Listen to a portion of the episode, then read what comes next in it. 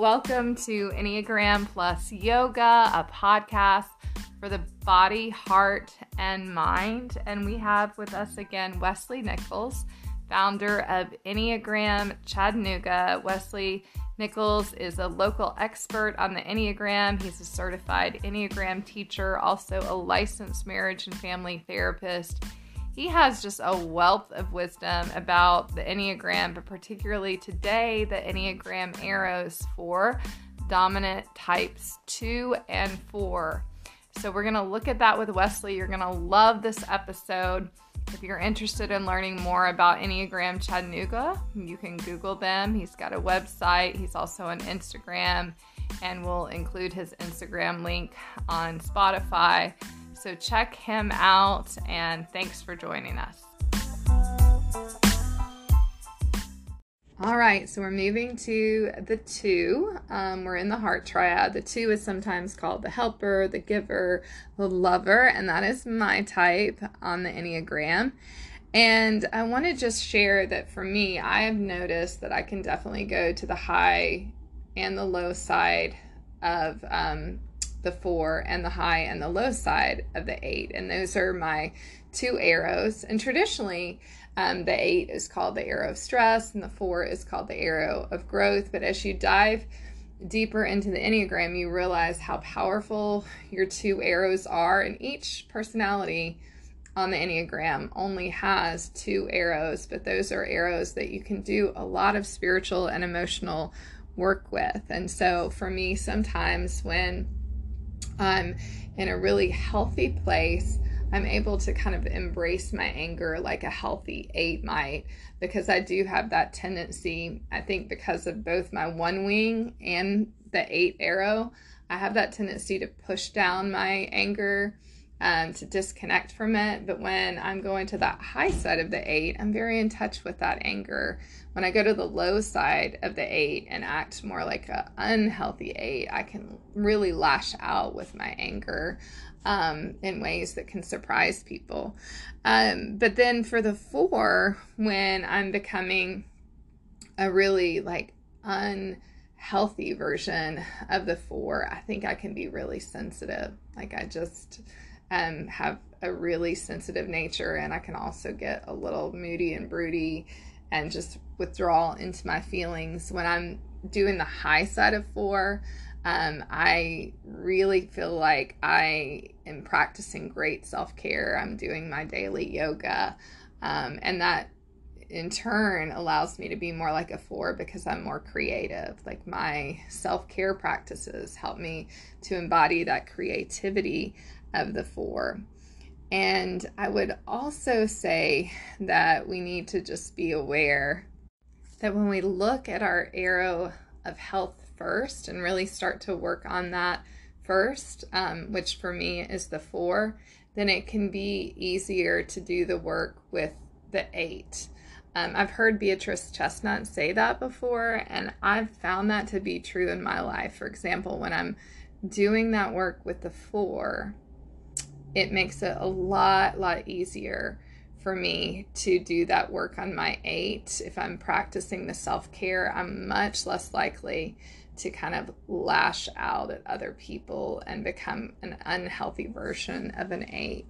Um, and so you might really want to be intentional to work first on that arrow of health, and then that will help you in turn to work on your arrow of stress. I have heard different Enneagram speakers like Beatrice Chestnut speak about that. So, just an offering there. Leslie, what are your thoughts on the two zeros? So yes, yeah, so this connection that two has um, to type four, um, when twos are kind of moving to this high side of four, which has so much richness and value, they're able to become more introspective and also acknowledging of their own needs. 4s mm-hmm. a lot of times like are very t- in touch with their needs and and what's going on internally for them, and twos at times can be more cut off from that. It can feel almost threatening to be in touch with those things, and so when they're moving to the high side of four, they're able to kind of be in touch with uh, what they're actually feeling and the needs that come with that. They also um, can move towards this in a way where they're able to take care of themselves. Twos are so rich in their ability to have compassion and care for the people around them. And so when they're mm-hmm. accessing that four, they're able to recognize, wait a minute, like I can be taken care of too. I can do what I need to do to take care of myself and also be able to kind of like reach out for help from other people. And so when the twos are moving to four, this is a space that they're really able to, to inhabit on the high side. On the low side, for um, the connection that twos have to fours, they can become at times more envious of others, and this feeling of kind of like, oh, woe is me, like why does everyone else have these other things and I don't have this? Look at look at how much I'm giving and, and whatnot, but I don't feel like I'm getting what I need in return. And so this enviousness of feeling that other people have, whether it's care, whether it's support or attributes, their fours can feel a sense of envy. Man, other people have things that I don't. And so when twos are moving to the low side of four, that can show up. Why is it easier for others um, to be able to kind of care for themselves? And so that's what that connection twos have to four can look like on the high side, but then also the low side as well. Mm-hmm.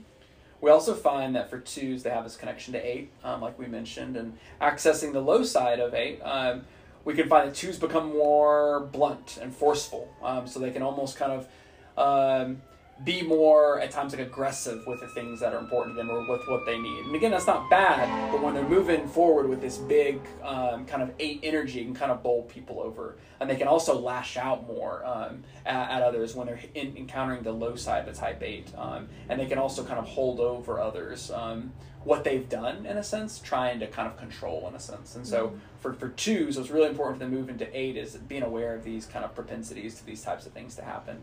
Um, that being said, moving to the high side of eight, what we find is they're able to tune in to um, the strength and the power of the eights, and they're able to instead of just um, trying to maybe get things done in a way um, by giving or caring um, in a way to get their needs met, they're able to kind of be more straightforward, more direct, and, and hey, this is what I need, and this is okay to do. And they also can engage in conflict versus feeling mm-hmm. they need to avoid that.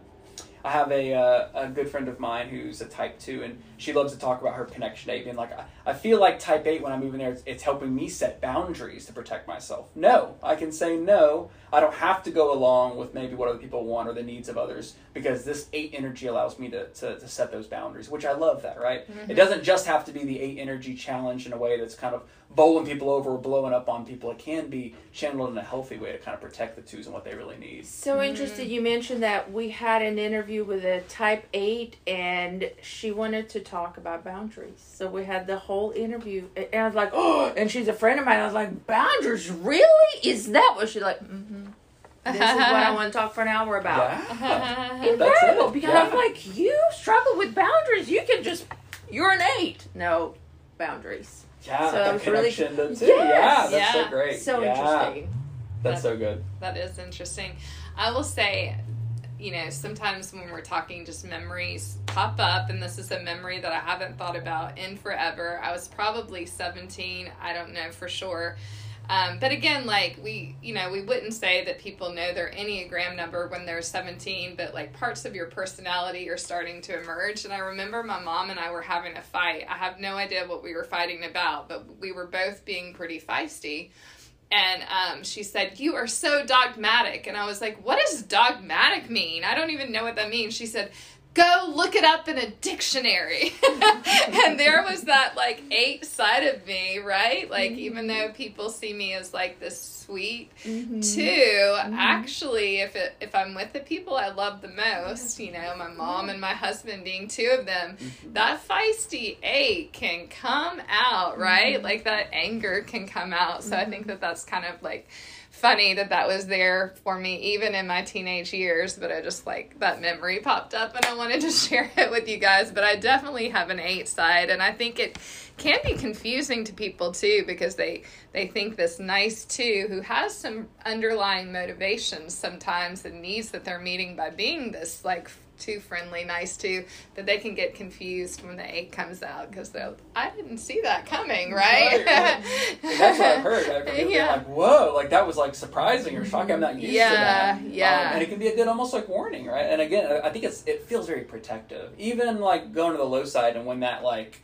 that um anger comes up in a way that is feels like, whoa, that's a lot there's still something very good and needed and protective for the two when yeah. moving, even in the low side of that, right? Maybe they're not as practiced with being able to kind of like harness that in a way, right? That it's going to be um, right. kind of true to themselves, but there's something very good that, that happens in that. And to your point, I feel like the arrows help us get comfortable in a space that doesn't feel quite comfortable Mhm. perhaps you know like for example for me big feelings i just don't do they you know the the so happy so sad. Oh my god can we just like pick one or just even it out?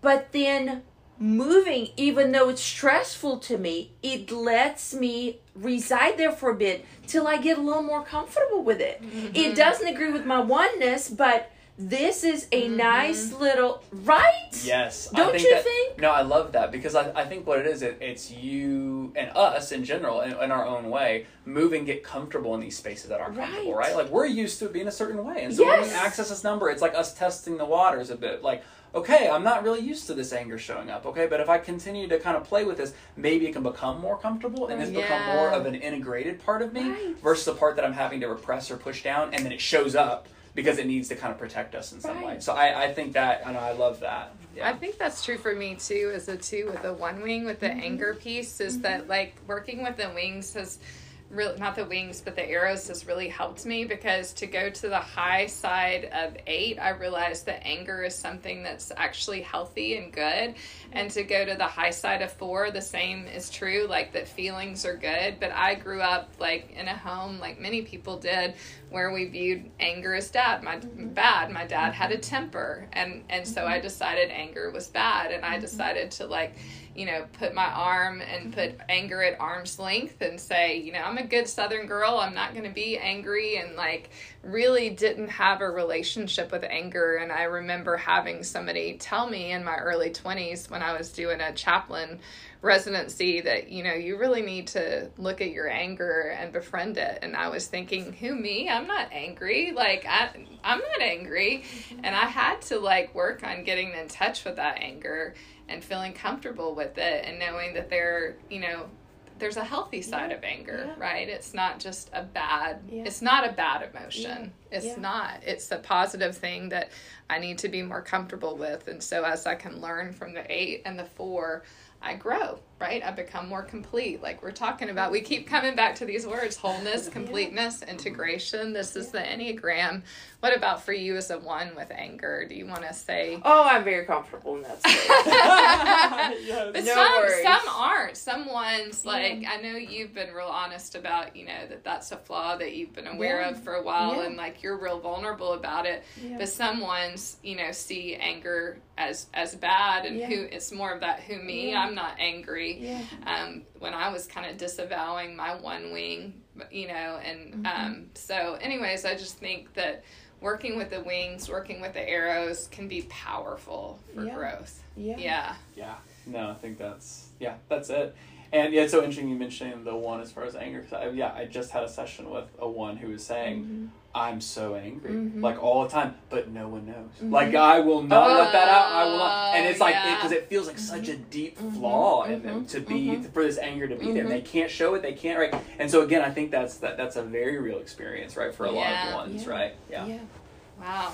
Wow. All right, well, let's round it off. Since we started with a three, we're going to skip over it and move straight to four, if Okay. y'all are okay with Yeah, that. Yeah, let's do Yeah. it. So, fours become productive in principles like a healthy one in the space of heart. And in a space where they need to tap into resources, they can become clingy and over invo- involved like an unhealthy two. So, your thoughts about four? Yes, yes, yes. Good, sir. So ones have again that connection to, or fours have that connection to one. Um, and again, when they're accessing the high side of this, um, the the ones, what they're able to do is to become more almost kind of present focused. Because fours can at times get stuck in the past of what they wish would have been different and things like that. But ones and the high side are very present focused. What can we do here and now to uh, bring a sense of order, of right, of goodness into what's happening? And so fours who are typically more reflective in the past are able to bring that same sense of the goodness that are here. And they're able also to tap into the high side of one's being able to differentiate between strong feelings and true values. And that is probably one of the biggest things that the value I see come from fours accessing the high side of one is making the shift from what's most true about me is not what I'm feeling, but about what I value most. Mm. And ones have a sense of that, right? It's not about what I feel, it's about what I value. And when fours are moving to ones, they're able to differentiate that better. And I see so much like growth and openness and freedom come for fours when they're moving to that one, the high side of one in that. Um, that being said, they also have that connection to the low side of ones as well, where they can become very critical of other people and also themselves when they feel like people aren't meeting a certain standard. So again, it's very like, no, that's not good enough, that's not right. Um, and it, it has its own fourish quality, like, no, if it had been this different or things like that. But there's also this criticism that kind of comes out. And they also can feel that their insider perspective is this is what's right, this is what's good, this is what's true. It's the low side of that. There can be a very much a, a a um, convinced that this is what's good and right and true, and, and maybe that's not always the case for everybody. So for the ones or the fours movement to one on the low side, it kind of shows up like that. That being said, they also have that connection to two, um, the the fours do, and, and on the low side of their movement to two, we find that fours can become in relationship in particular kind of more codependent um, and also kind of um, in their orientation to the world around them. So twos at times can be can in relationship tend towards if they're not careful becoming um, codependent on the people around them, especially those in relationship, and almost needing them to be okay, right, in order for them to be okay. And when fours typically have a sense of themselves, but when they're moving to that low side, there can be this, oh no, you need to be okay so that I'm okay, um, and their own sense of worth or value being tied to that. Um, we also find that they can at times over identify with the pain of the people around them. So twos are very tuned into the cares and the concerns of others. And so when fours are moving to that low side, they can almost become so overwhelmed in their own fourish way Yeah. with the needs and concerns of others where it just kind of completely brings them down. And so, yeah, there's some of that emotional kind of codependency that can show up. On the high side of two, which there's so much, and again, so many of these connections that we're talking about, like stereotypically or, oftentimes we've talked about these as okay, this is the low side, one number, and the high side of the other. And this is why it's so important, I feel like, to be well balanced is fours have such a good connection to the high side of two as well, right? Them being able to turn their natural introspection and want to know themselves into, okay, let me kind of tune into the needs and the cares of other people. Let me act on the empathy that's there in order to take action and be giving and caring for those around me. Um, that's there for the four. And when they're hitting in on the high side of the two, that's something that they're acting on in a way um, that's kind of action around them. And so it's a little bit of what that four connection to two looks like on the high and the low side. Wow, Listen, Wesley, listen. you are an Enneagram genius. Incredible, incredible. My head like mic drop, head blown off the shoulders. I could listen to you for days. Yes, That is yes. too kind. It No. is true. It is true. And so be in touch with Enneagram Chattanooga if you would like Wesley to come and speak to your business, to your church. Like, he is our own little Chattanooga Enneagram guru. Yep, yep, I mean, seriously. Um, he has a lot of wisdom to impart, and we're so thankful that you took the time to share with our listeners today.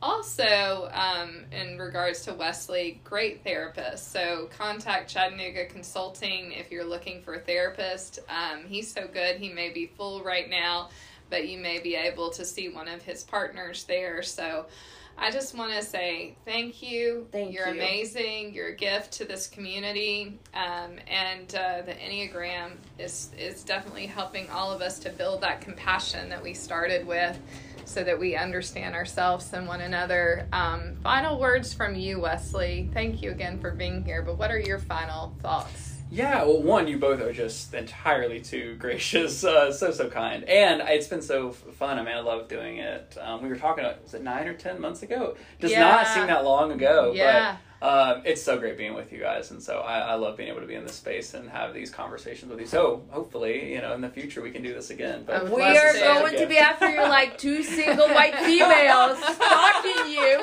however long it takes to get you back. That's so funny. Thank you, But Wesley. yes, thank you guys. This is Thank great. you. You This was rock. fun. This concludes our three part series with Wesley Nichols. We're so grateful to Wesley for being with us again. I also want to let you know that next week we'll be releasing a new episode with Sean Weller. Sean is a physical trainer. He's also an expert at martial arts, a yoga teacher, an Enneagram 1.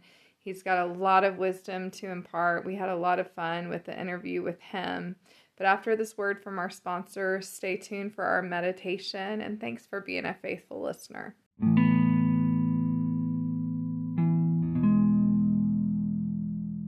Find a breath in. Exhale out through the mouth. And then just stay with that rhythm of the breath throughout this practice. In the Yoga Sutras, we learn that yoga is a practice to still the thought waves of the mind. And as we still the thought waves of the mind through movement, through breath, we enter the present moment. And as we enter the present moment, we go inside of ourselves. And as we go inside of ourselves, we find ourselves. And as we find ourselves, we experience insight, intuition, intelligence, peace, and this all happens as we pay attention to what's inside of us. But paying attention to what's inside of us can be scary. And so we run. And we run in different ways. What are the ways that you run away? Take a moment to breathe and ponder that question. How do you run away from yourself? Breathing in, breathing out. Mm.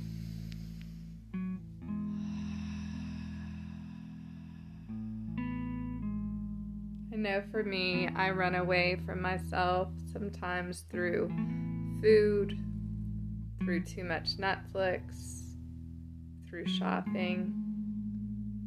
Take a moment again to consider the question how do you run away from yourself?